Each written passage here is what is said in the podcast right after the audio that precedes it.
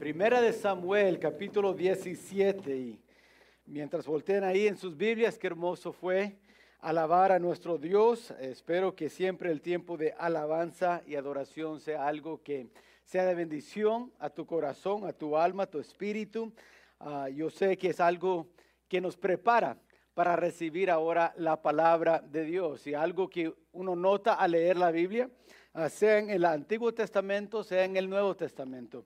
Siempre cuando miras que hay un tiempo de la congregación, la iglesia que se junta a aprender de la palabra de Dios, hay alabanza. Ah, y es algo que es importante, es algo que prepara nuestros corazones para recibir lo que dice la palabra de Dios. en esta mañana, primero de Samuel, capítulo capítulo 17, primero de Samuel, capítulo 17, y vamos a continuar la serie que empezamos de momentos decisivos, momentos decisivos, porque cada uno de nosotros ah, vamos a enfrentar momentos decisivos en nuestras vidas. Algo va a pasar que va a definir qué vamos a hacer y, y en qué dirección vamos a ir en nuestras vidas. Y eso se llama un momento decisivo de tu vida. Y hoy vamos a aprender de alguien que es muy conocido. aún personas que no van a la iglesia han escuchado de este hombre, el hombre David, que se conoce como el rey David. Este, esta historia pasó antes que fue rey, pero es una historia que es muy conocida, la, la historia de David eh, peleando contra Goliat, el gigante. Cuando lo derrotó, en ese momento decisivo de su vida. El pasaje que vamos a estar viendo y estudiando es largo, del versículo 22 hasta el versículo 51, pero ah, para ahorrarnos un poco de, tiempo vamos a leer nada más de 49, versículo 49 al versículo 51, ¿ok? So, primero Samuel 17, del 49 al 51, dice así, y metiendo David su mano en la bolsa, tomó de ahí una piedra y la tiró con la onda y hirió al filisteo, al filisteo en la frente y la piedra quedó clavada en la frente y cayó sobre su rostro en tierra. Mira el versículo 50. Así venció David al filisteo con onda y piedra. E hirió al filisteo y lo mató sin tener David espada en su mano. Entonces corrió David y se puso sobre el filisteo y tomando la espada de él y sacándola de su vena, lo acabó de matar y le cortó con ella la cabeza. Y cuando los filisteos vieron a su paladín muerto, huyeron. Es imposible experimentar una vida victoriosa sin estar completamente entregado. En inglés usamos el término being all in, diciendo completamente todo lo que tengo lo entrego. Ahora, hoy en esta mañana vamos a tener nomás los próximos dos minutos de confesión. Okay? Dices, ¿cómo pastor? Estoy interesado, ¿cuántos han jugado el juego póker. Pueden levantar la mano si quieren, si no tienen vergüenza. No hay nada malo, hermanos. Apostar, bueno, eso es otra historia. Pero jugar el juego ah, no, no, no es, es, juego. Y, y ah, este juego de póker, sí, cuando alguien lo está jugando y está apostando, uh, lo, que, lo que hace, si, si no conoces el juego muy bien, te, te dan cinco cartas y, eso se llama una mano y, con esa mano pues estás jugando contra los otros y otras personas que están en el juego y, a cada round hay, dependiendo qué tipo de póker estás jugando, este, hay varias ah, reglas que uno puede eh, usar mientras juega este juego. Ah, el, eh, normalmente el que, el que pasan por el canal de ESPN se llama Texas Hold'em y, ah, y lo, que, lo que pasan es, este, te dan dos ¿verdad? Cartas y, están ah, boca abajo y, todo, nada más tú los puedes ver y cada jugador tiene dos y, después ponen tres en medio de la mesa y empiezan a apostar. Y cada round, hasta llegar a cinco cartas en la mesa, están apostando, apostando. Bueno, al final, el que tiene el, mejor, eh, el mano mejor, las cartas, los cinco cartas mejor, pues gana. gana el dinero que está en la mesa. Y hay una movida en póker, cuando estás jugando con dinero, que cuando tienes tarjetas muy buenas, cartas muy buenas, y piensas, yo creo que voy a ganar, yo creo que nadie en la mesa tiene cartas mejor que yo, cuando metes todo lo que tienes, todo el dinero que tienes. Otra vez, en inglés se dice being all in. You, you, you, get your chips, tienes el dinero y lo mueves al medio de la mesa y dice, I'm all in. En español diríamos, pues estoy entregando todo. Todo está en medio de la mesa. Estoy apostando todo lo que tengo en esta mano. Cuando viene a la, vida cristiana, tenemos que entregar todo, estar dispuesto a decir, aquí todo lo que tengo, lo estoy poniendo enfrente de todos, entregar todo lo que tiene uno para experimentar lo que es una vida victoriosa. Lo tiene que. Hoy en esta mañana vamos a estar estudiando de un hombre que se llama David. Un joven que en el momento decisivo de su vida, cuando él tuvo que decidir, voy a entregar todo o no, decidió, todo lo voy a poner. Lo voy a entregar, todo. Ahora, para empezar en esta mañana, hay que preguntarnos, ¿A qué estamos entregando todo lo que tenemos? Unos que quizás quieren ser críticos podrían decir, este, pues al gobierno, pastor, ¿a quién más? Este, pero en verdad, cuando nos examinamos nuestras vidas, si yo te pregunto, ¿en qué pasaste más tiempo en esta semana pasada haciendo? ¿Qué dirías? ¿Qué contestarías? Ah, ¿dónde pasaste la mayoría de, no solamente tu tiempo, pero tus pensamientos? ¿Qué construiste en tu vida en esta última semana que tiene alguna significancia? ¿A qué estás entregados? Sabes, algunos, si prendiste eh, la tele este, en esta semana, quizás cambiaste al canal de TNT o TBS y, y vistes profesionales jugando básquetbol, se han entregado a ese deporte. O quizás vas al canal mexicana y hay unos que están jugando fútbol, soccer, y han entregado su vida a eso. ¿Sabes lo que hacen cuando se despiertan en la mañana? Comen algo saludable y van al campo y empiezan a entrenar.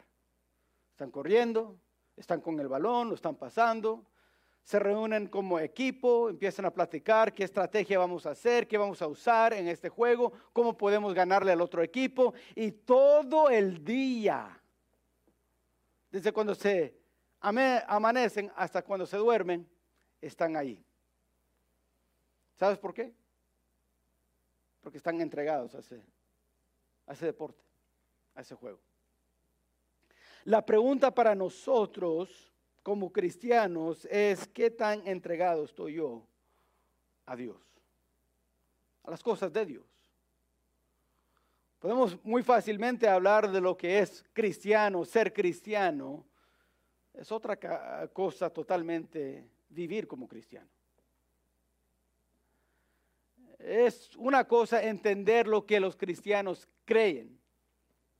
Es otro lo que viven. Ah, yo recuerdo que el presidente del colegio bíblico donde yo fui decía, tu caminar habla y tu boca habla, pero tu caminar habla más alto, más fuerte que tu boca habla. En otras palabras, lo que hacemos dice más de nosotros de lo que decimos que hacemos.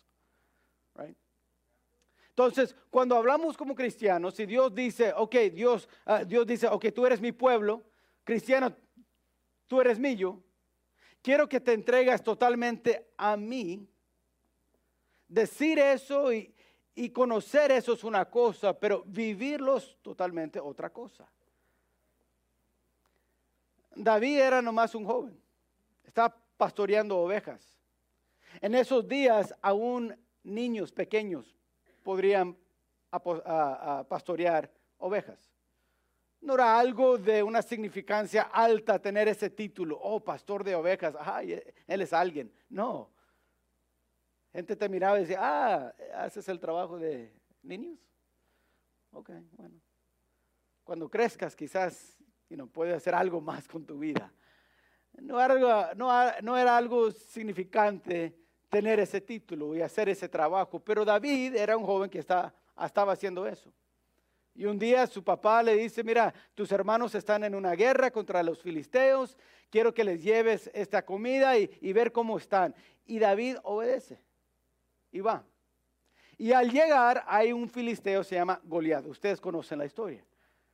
Y Goliat está ahí y está maldiciendo a Dios y maldiciendo al pueblo de Israel. Y está pidiendo solamente un hombre, que venga un hombre para, que eh, eh, los dos ejércitos no tengan que pelear. Peleamos uno y uno. Y si tu soldado gana, entonces ustedes nos van a conquistar, vamos a ser tus esclavos nosotros. Pero si yo gano, ustedes van a ser nuestros esclavos. Muy fácil el juego.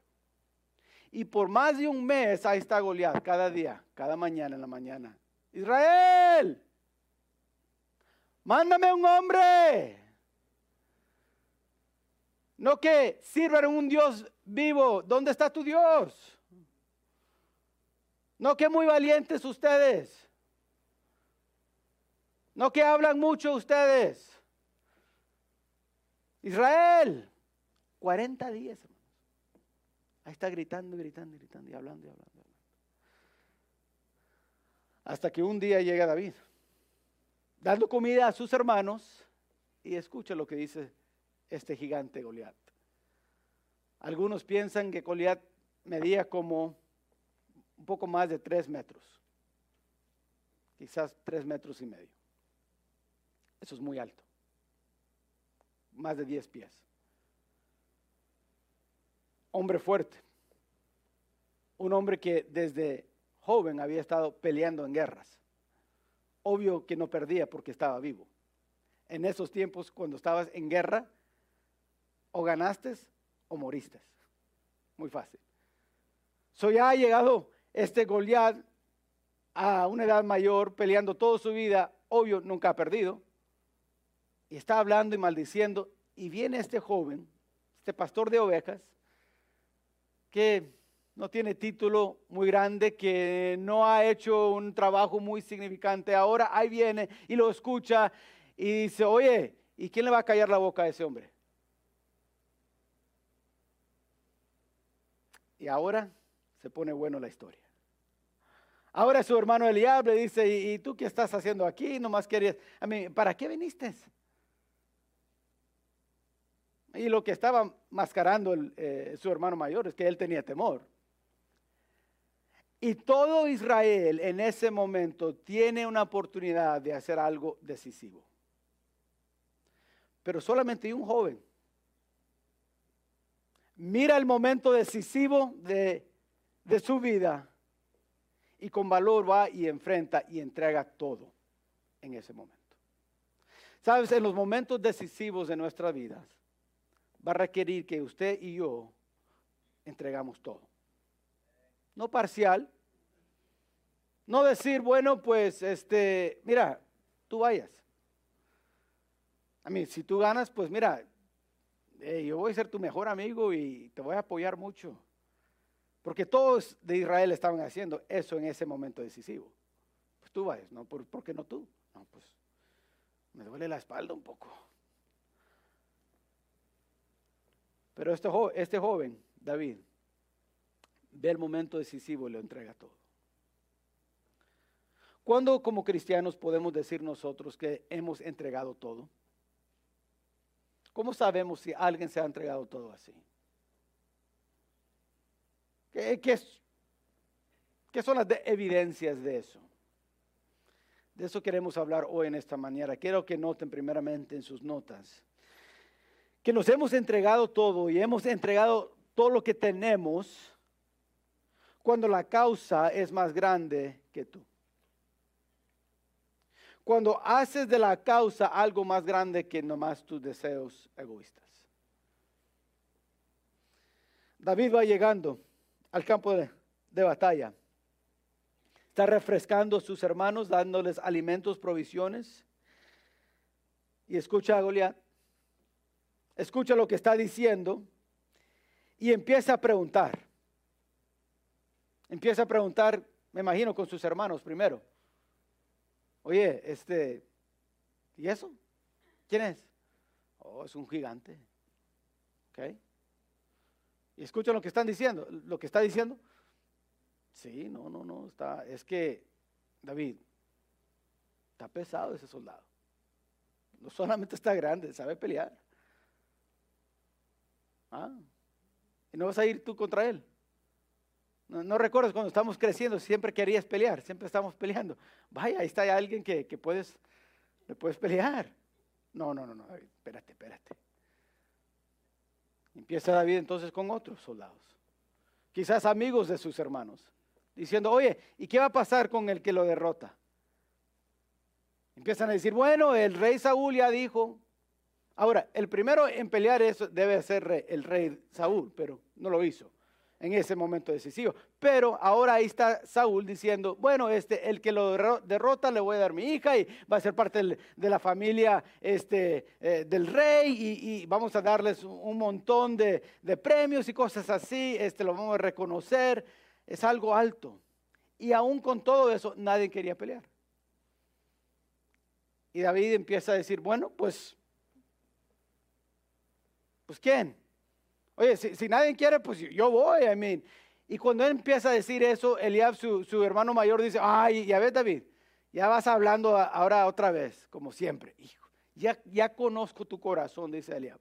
Ya conozco, David, nomás estás hablando y diciendo, y nada vas a hacer, nomás, ¿qué, qué quieres? Y llega al versículo 28, mira eso en su Biblia, versículo 28. Dice, y ondole hablar Eliab, su hermano mayor, con aquellos hombres, se encendió en ira contra David y dijo, ¿para qué has descendido acá? ¿Y a quién has dejado eh, aquellas pocas ovejas en el desierto? Mira, e, esa frase no era de amor. Era, David, por favor, eres pastor de ovejas. Ya deja de hablar tanto. No has hecho nada en la vida, nomás hablar, hablar, hablar aquí. Y después dice ahí, y yo conozco tu soberbia y la malicia de tu corazón. Para ver la batalla has venido. Y mira lo que responde David, me encanta lo que responde. Dice, ¿y qué he hecho yo ahora? ¿No es esto mero hablar? En otra palabra dice David, ¿no merece esto ser confrontado a alguien así? Estoy hablando de algo mal, estoy hablando de algo que no tiene nada que ver. estamos hablando de, de la batalla, estamos hablando de lo que está pasando. ¿Y no lo ven o qué? E, e, en inglés lo, traducieron, este, no hay una causa. Es lo que David está diciendo. Oye, no, estoy hablando nomás para expirar aire caliente en mi boca. No estoy aquí nomás a ver, uh, viendo cómo puedo morir hoy. Sé que es un soldado gigante, grande, que sabe pelear, que tiene mucha experiencia, yo sé, pero no escuchan lo que está diciendo. No una causa más grande de lo cual estamos aquí. Eh, no es nada más dos naciones que van peleando como todo el mundo pasa en, en, lo político. No, no, no. Esto no es lo que está pasando hoy. Está diciendo David, es un momento decisivo, ¿no entienden? Hay una causa más grande que mi vida. Quiero que noten cuando la causa es más grande que tú, no te importa tu fama. Es mayor que tu fama. La causa es mayor de tu fama. Ahí está Eliab, el hermano mayor, hablando mal de David y tratando de menospreciarlo. Y David está diciendo, ¿y la causa? ¿No es esto mero hablar? ¿No debemos estar hablando de esto?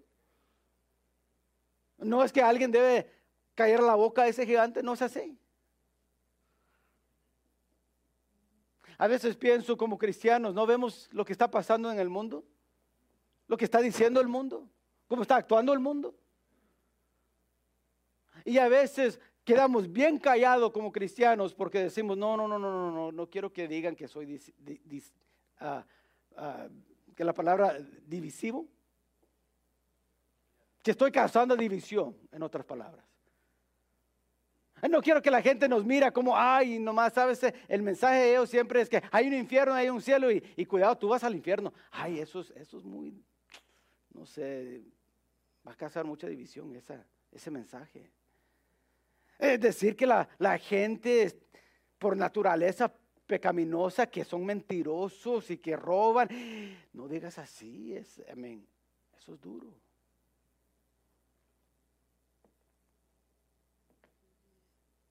Y Dios dice, ¿dónde está el hombre que dice, no sé esto mero hablar?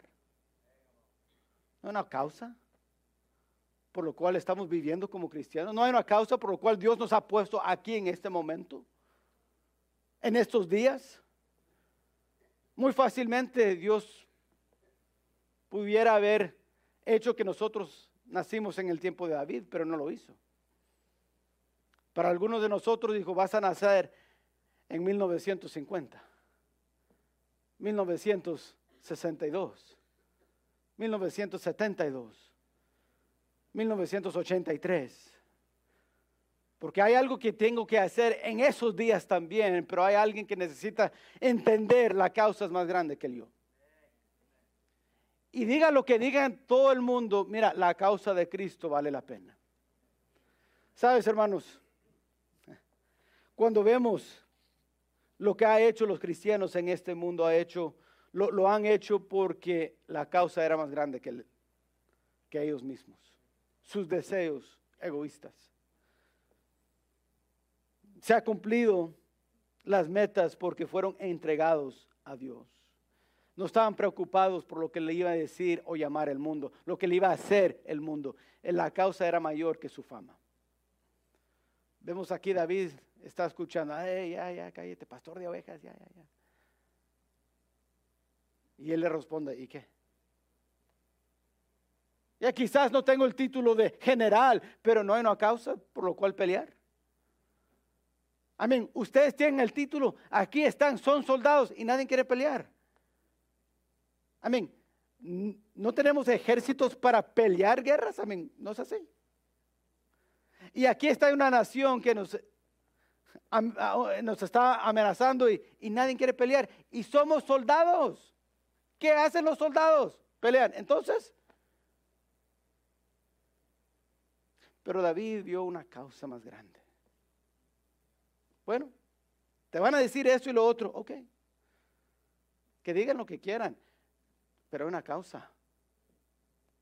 Ah, me encanta este, el, profeta Ezequiel, Dios le dice esto a, a, Ezequiel en capítulo 2, ahí están sus notas, versículo 3, y me dijo, hijo de hombre, yo te envío a los hijos de Israel, agentes rebeldes que se rebelaron contra mí. Ellos y sus padres se han rebelado contra mí hasta este mismo día. Yo pues te envío a hijos de duro rostro y de empedernido corazón. Y les dirás, así ha dicho Jehová el Señor, ¿acaso ellos escuchen? Pero si no escuchan, eh, escucharen, porque son una casa rebelde, siempre conocerán que hubo profeta entre ellos. Y tú, hijo de hombre, no les temas.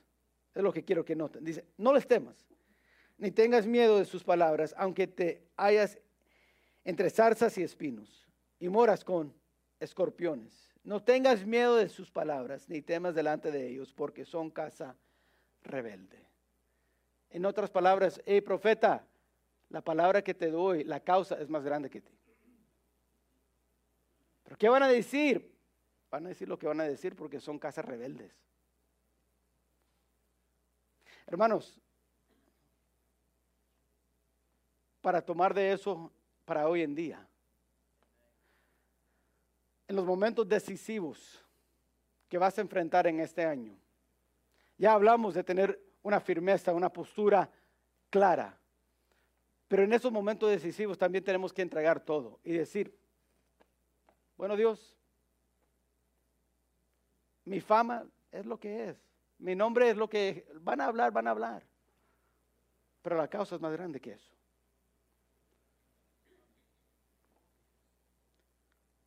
Quiero que noten, porque ya se nos va el tiempo, no solamente cuando la causa es más grande, ya, mi fama no importa tanto, pero también mi futuro. La causa es más grande que tu futuro.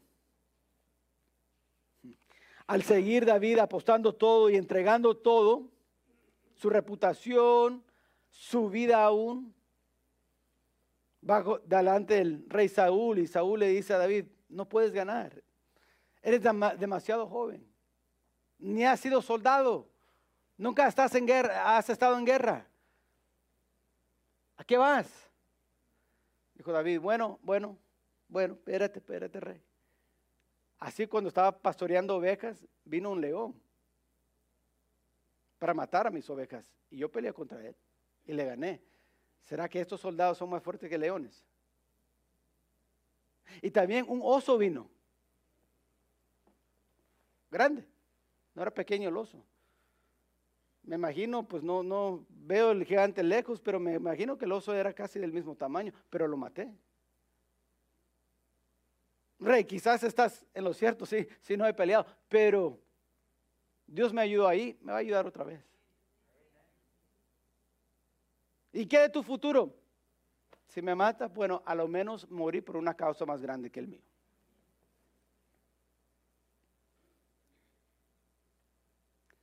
Me hace pensar a veces, hermanos, hoy en día. Y oro por cada familia de esta iglesia, porque la posición que estamos como padres, la responsabilidad que tenemos es uno que es muy grande. Yo lo siento, yo tengo tres hijos ahora de enseñarles la palabra de Dios y uno como padre siempre empieza a pensar en el futuro de nuestros hijos y queramos lo mejor para ellos, ¿no es así? Les decimos, mira, mi hijo, con la educación que yo tuve y las oportunidades, yo llegué aquí, pero yo creo que tú, ah, con Dios y con las oportunidades, tú puedes llegar aún más alto que yo. Puedes ser más en tu vida de lo que yo hice. Porque así somos como padres. Pero hay algo que tenemos que recordar, porque si no, si no tenemos cuidado, hermanos, nos convertimos a un Saúl con nuestros hijos. Dios ayuda a cualquier padre o madre que le dice a sus hijos, no, no, no, no hay que ir en ministerio porque ellos no viven bien. Viven bien pobre. Es difícil. No, yo oro que cada cabeza de hogar aquí en esta iglesia, si escuchara a su hijo decir, papi, yo creo que que, yo quiero que ser un, pastor o pastor de jóvenes, que ellos como padre que digamos, hijo, eso está bueno, mi hijo. Lo que Dios te guía a hacer, hágalo. Dios ayuda a un padre que dice, ay, no, no, mi hijo, es que eso es muy peligroso, no, no, van a hablar más de ti, es que ese, e, e, e, eso no es para ti. Deja que los hijos del pastor, que ellos sean pastores, eso no, es de nuestra familia. Es, es un futuro que yo no miro muy bien para ti. Es lo que está diciendo Saúl a David. Eh, David, ese futuro ir allá, oye, no, va a quedar bien. Y si en ese momento decisivo David no había decidido, voy a entregar todo, mira, hasta mi vida y rey David, eh, Saúl, si yo voy y me mata me mata. Pero estoy entregando, estoy apostando todo lo que tengo en esto, que Dios me va a ayudar. Ahí en eso me voy a apostar.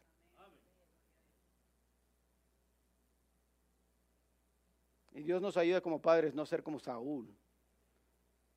Diciendo, no, no, no, no vayas a la escuela cristiana, es, muy caro. Ay, la universidad cristiana, ¿quién lo va a pagar? Oye, el Dios que ha provisto la comida para ti en ese día y para tu familia va a proveer también para esa universidad.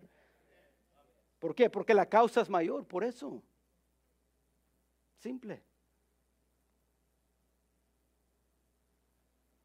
Pero ahí están dudando del futuro de él. Versículo 33, ahí está el rey Saúl diciendo, no puedes, David, no puedes. David diciendo, no hay causa. Por eso me encanta Filipenses 1:21, donde el apóstol Pablo dice, porque para mí el vivir es Cristo. Es una causa. Pero tu futuro, Pablo, vas a quedar en prisiones, te van a golpear. Ok. Van a hablar mal de ti, aún tus amigos que eran, que crecían contigo. Ok. La causa es mayor que mi fama, la causa es mayor que cualquier futuro que yo estoy planeando para mí.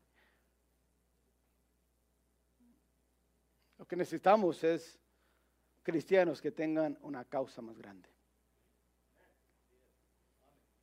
Porque en los momentos decisivos que estamos viviendo hoy, hermanos, donde el país literalmente, no solamente este país, mira México, está cambiando. México con a lo menos la religión católica, a lo menos, aunque es una religión falsa, a lo menos tiene morales, ¿verdad?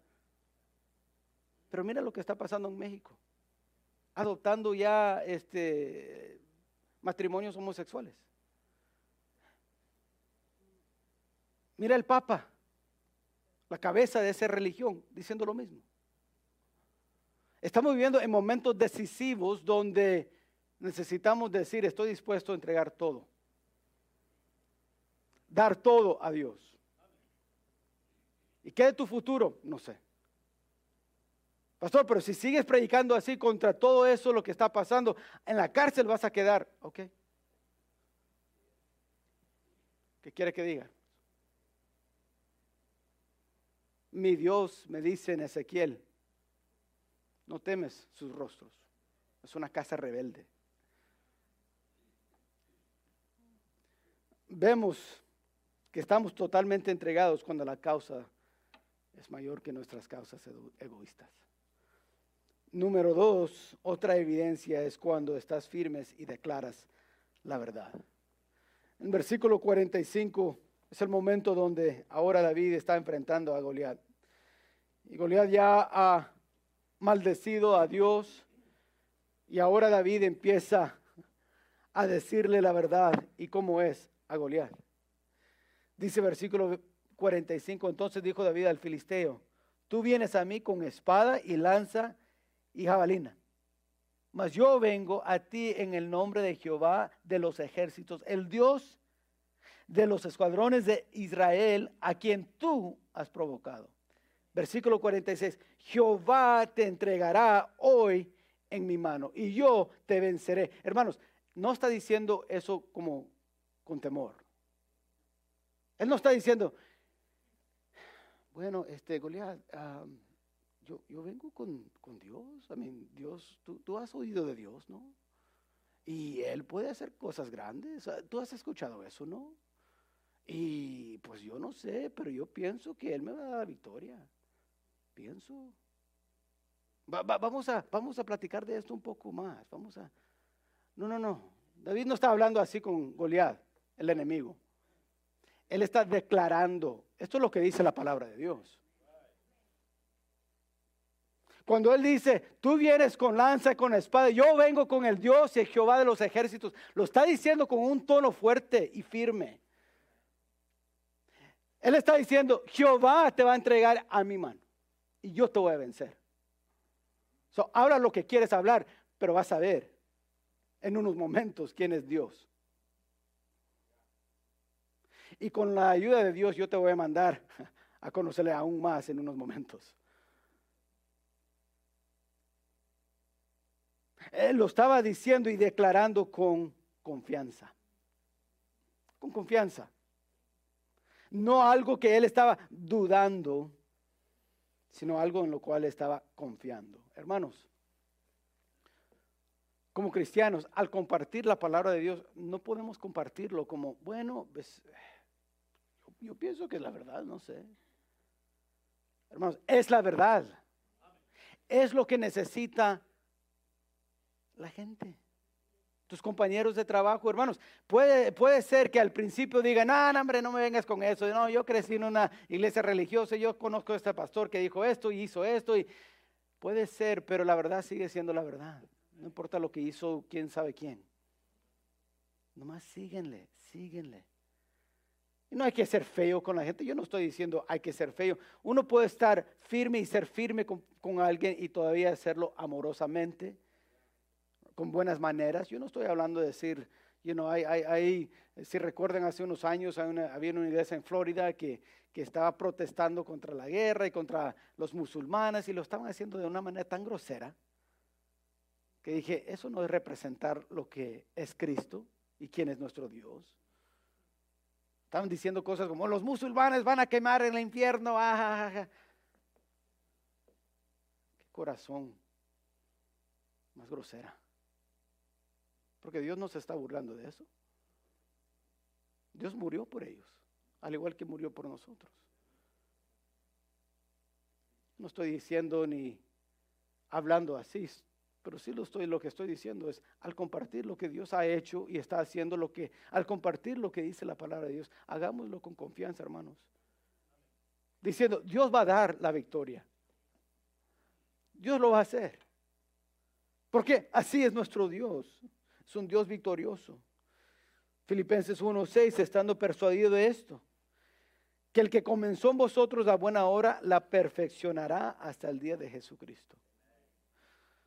Primero Juan 4:4, hijitos, vosotros sois de Dios y los habéis vencido, porque mayor es el que está en vosotros que el que está en el mundo. Confianza. Quiero que notan también claridad. No solamente estaba hablando David y declarando con confianza, pero también con claridad. Estaba más o menos específico de lo que estaba pasando y lo que iba a hacer. Y hermanos, a veces hay que ser específicos en compartiendo lo que es la palabra de Dios. Lo, lo fácil muchas veces es decir lo político.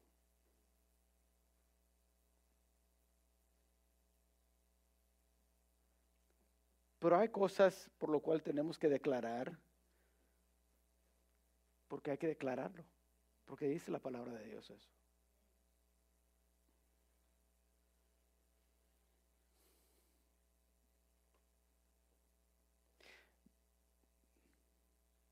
Ahí en Hechos capítulo 2, es lo, es lo que hizo Pedro. Les dijo a esas personas que crucificaron a Cristo, Tú crucificaste al Salvador, el Hijo de Dios. Ustedes fueron los que hicieron eso. Fue claro, directo. Como quisiera decir, man, no hay infierno y no hay sufrimiento después de esta vida. Como quisiera decir eso y creer eso. Pero la palabra de Dios no enseña eso. Como quisiera decir, no, pues todos de una manera u otra vamos a llegar al cielo, pero eso no es la verdad. No es. Como quisiera decir, bueno, el religión católica tiene algunas buenas cosas que tiene, entonces los que practican eso van a llegar al cielo. No. Los musulmanes tienen áreas en su fe que son, no son todas totalmente malas. Yo creo que Dios va a aceptar eso. No. Hay un solo mediador entre Dios y los hombres, Jesucristo hombre. Hay que ser claros en eso. No hay otra manera. A veces hablas con personas y ellos te dicen eso. Bueno, pues todos estamos en ese camino hacia Dios. No. Tristemente, no.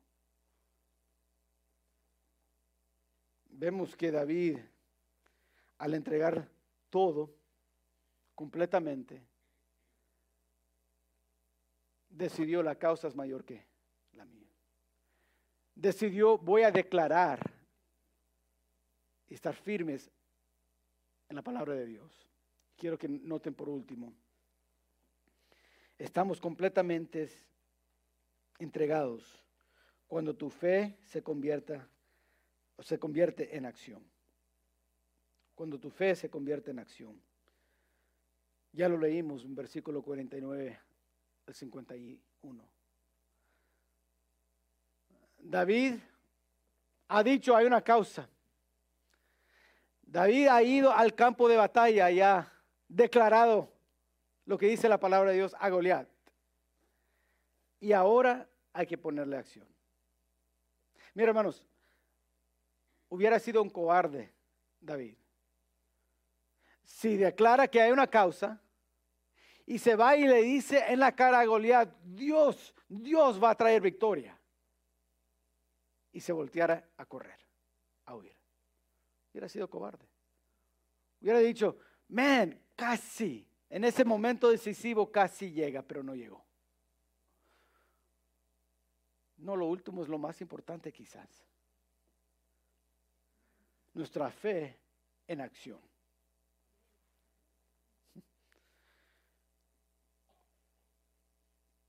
¿Cómo hacemos eso? Bueno, primero practicando lo que predicas. Así se convierte la fe en acción, predicando lo que predicas. ¿Qué es lo que le dices a tus hijos, tus vecinos, de lo que dice la palabra de Dios? ¿Lo estás viviendo o no? ¿Lo ven en ti o no? Practicar lo que predicas. Hay muchas iglesias que tienen la misma Biblia de nosotros. Tienen predicadores mejores que yo,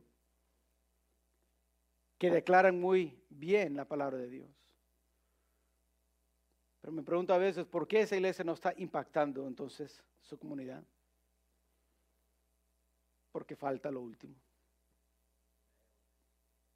Y nosotros, hermanos, Decimos, no, yo quiero ver a, a, Palmview aquí, yo quiero ver los oficiales de Palmview aquí, yo quiero ver a los de Mission aquí, yo quiero ver las familias que viven en estas comunidades. Yo los quiero ver aquí un domingo en la mañana. Yo estoy con ustedes, digo yo, amén. Pero si no practicamos lo que predicamos, no van a llegar. Podemos poner todos los posts en Facebook que queremos. Podemos vestirnos como uno quiere y poner camisetas que dice Jesús salva. Pero si usted en su trabajo no está dando un testimonio bueno y viviendo esas verdades, no va a llegar tu compañero de trabajo aquí. Si tú como vecino no estás ayudando a los que están viviendo alrededor de ti y hablando con ellos, no van a llegar. No importa el deseo que uno tiene. Si tu fe no tiene acción, entonces ¿de qué sirve? Dijo en el libro de Santiago, el primer pastor de, la iglesia en Jerusalén, dijo, entonces tu fe es muerta. Sin obras, sin algo, sin algo que los respalda ese, esa fe que tú tienes, entonces no es una fe viva. Entonces, en verdad, no estás entregado totalmente.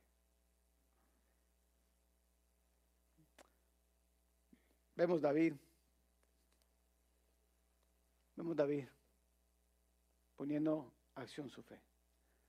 ¿Sabes, hermanos? Los cristianos del primer siglo hicieron.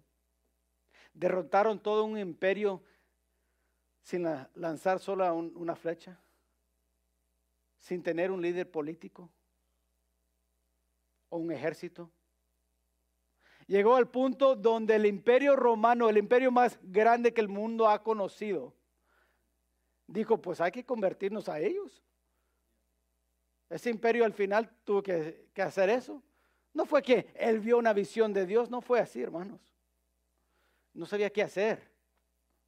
Sabes, hermanos, no sé cuántos conocen la historia de los cristianos en ese primer siglo, en ese imperio romano, pero, sabes, los romanos, si un bebé naciese con alguna deficiencia, que estaba ciego o mudo cualquier cosa, algo que estaba mal con el bebé, deformado. Lo que hacían los romanos es que salían de la ciudad, okay, de, las paredes de la ciudad y dejaban el bebé ahí, llorando y entraban y lo dejaban hasta que se muriese el bebé. Sus propios hijos así lo trataban, porque decían, es que están deformados, es que están, están muy feos. ¿Sabes lo que hacían esos cristianos del primer siglo? Salieron de las paredes de la ciudad y los levantaban. Y cuidaba de sus niños. Y los romanos empezaban a ver, oye, estos cristianos piensan diferente. La cultura dice, déjalo, ese, bebé no sirve para nada. Pero los cristianos no, no piensan así. No viven así, no actúan así. Hasta llegar a un punto donde el imperio romano dijo, no, pues hay que convertirnos a ellos. Un impacto. Eh, vemos en Hechos capítulo 17, llega a un punto cuando estos cristianos dicen de ellos, estos que trastornan el mundo entero, también ha venido acá.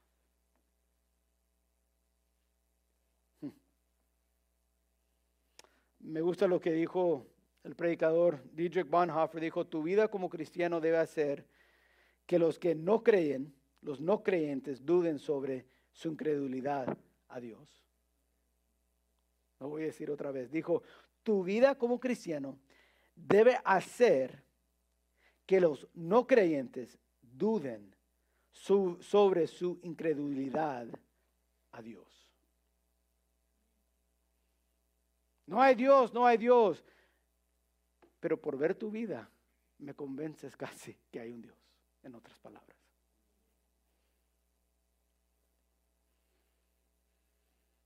Cuando practicas lo que predicas, es porque estás convirtiendo tu fe en acción.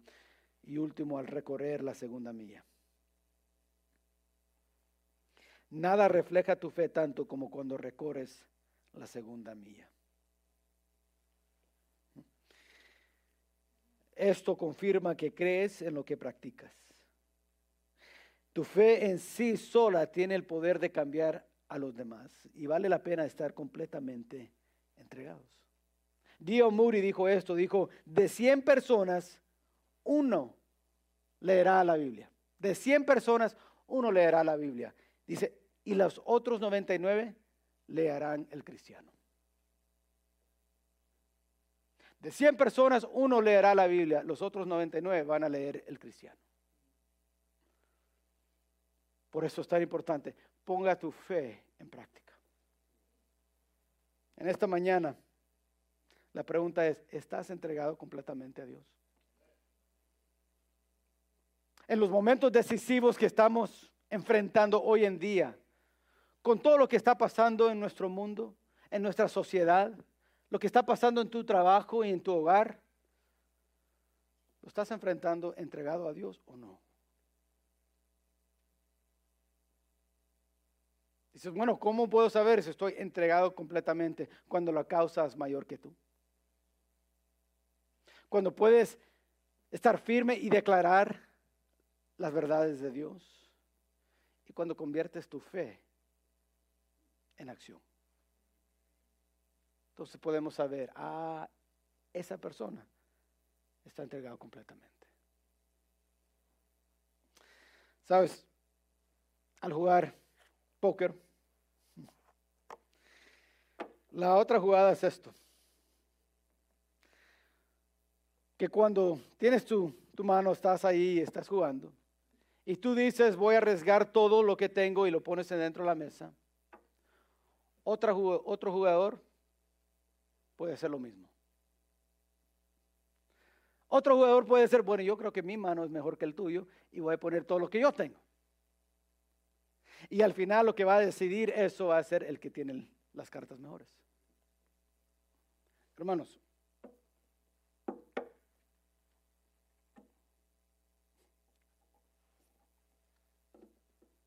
el mundo, el diablo, ya ha dicho, estoy poniendo todo.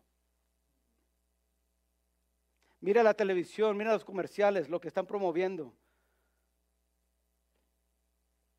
Mira lo que están enseñando a nuestros hijos en las caricaturas. Mira la filosofía que lleva la escuela pública y las enseñanzas que están enseñando a nuestros hijos. Mira lo que está diciendo el gobierno. Tratando de forzar cosas. Ellos han dicho, hey, nuestra filosofía, lo estamos entregando todo. Nuestras prácticas, está todo en la mesa. Aquí está. Como Sodoma y Gomorra. Aquí está. Esto es lo que quienes somos y cómo vivimos y así somos. Y la pregunta en esta mañana no es si el mundo está entregado todo a su filosofía. La pregunta hoy es, de los cristianos que están en la mesa, ¿cuántos van a decir, bueno, yo también voy a entregar todo? Y a ver quién gana al final. Porque de una cosa estamos confiados, hermanos, que cuando llegas al final de este libro, Dios gana. Jesucristo le van a coronar Rey de Reyes y Señor de Señores. So, si estás apostando todo y estás dando todo y entregando todo, vale más que sea al lado que va a ganar. Porque el otro lado también está apostando todo. Y están viviendo así. Así están viviendo. Ya no hay pena de nada. Ya no hay vergüenza de nada en nuestro mundo. Pero me pregunto cuántos de los cristianos dicen, yo tampoco me avergüenzo. Yo tampoco. Ay, ¿tu familia no hace eso? No. ¿O no viven así? No. Oye, ¿y tú no tratas a tu esposa así? No. Ay, ¿no hablas a tu esposo así? No. Mi matrimonio es diferente. Ay, ¿qué es la diferencia? Dios. Yo no me avergüenzo a decir eso. Él hace toda la diferencia. ¿Y se aman tanto así? Sí, nos amamos así. ¿Por qué? Porque Dios.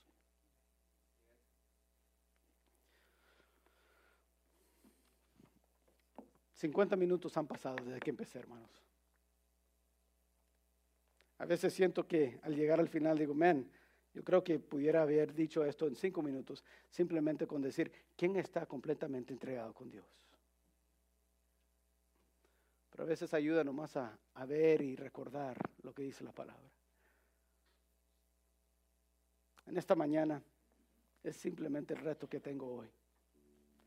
En los momentos decisivos de tu vida en esta semana,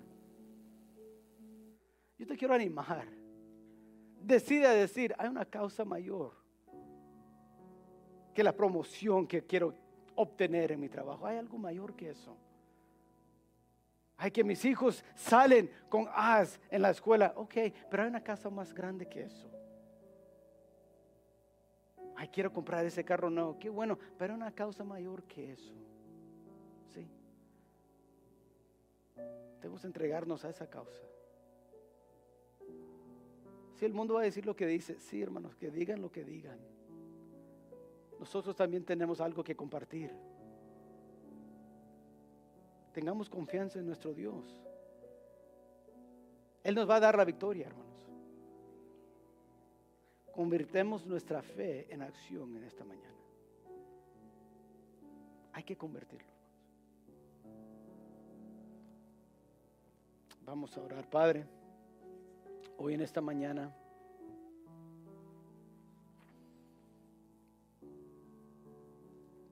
A lo mejor de mi habilidad he tratado de dar el mensaje que has puesto en mi corazón. Vivimos en un mundo con muchas necesidades. Tenemos vidas llenas de necesidades. Pero Padre, tú los has suplido todos. Y dices, nos dices a nosotros, ¿no te entregas todo a mí? Como dijo el escritor del himno, mi vida di por ti, que has dado tú por mí. Vemos tu ejemplo de entregarlo todo. Padre, ayúdanos a nosotros a entregarnos todo. Ah, quizás hoy en esta mañana, al seguir orando como estamos orando ahorita, nadie viendo, cada ojo cerrado, pero quizás estás aquí en esta mañana diciendo, pastor, ¿sabes? Estás hablando de estar entregado a Dios. Yo nunca me he entregado al Señor. La verdad es, pastor, si alguien me pregunta hoy, eres cristiano, yo no sé cómo contestar eso. Si digo que sí, me dicen, pues pruébalo, ¿cómo lo voy a probar? No sé. No sé qué es ser cristiano, pero quisiera ser.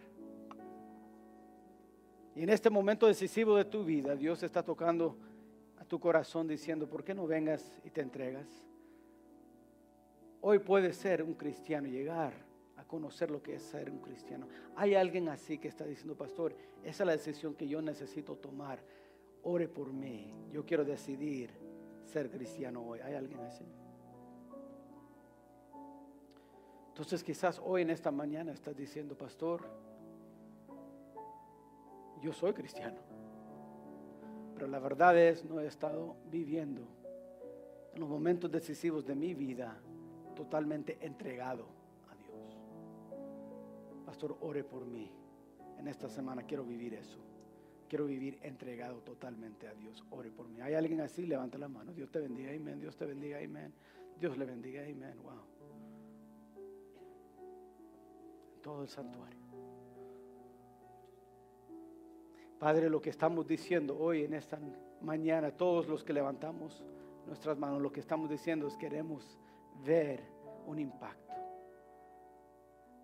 Queremos ver que tú obras en nosotros y en nuestra ciudad. Queremos ver lo que tú solamente tú puedes hacer. Ayúdanos, Padre. Ayúdanos por medio de tu Espíritu a vivir totalmente entregado a ti.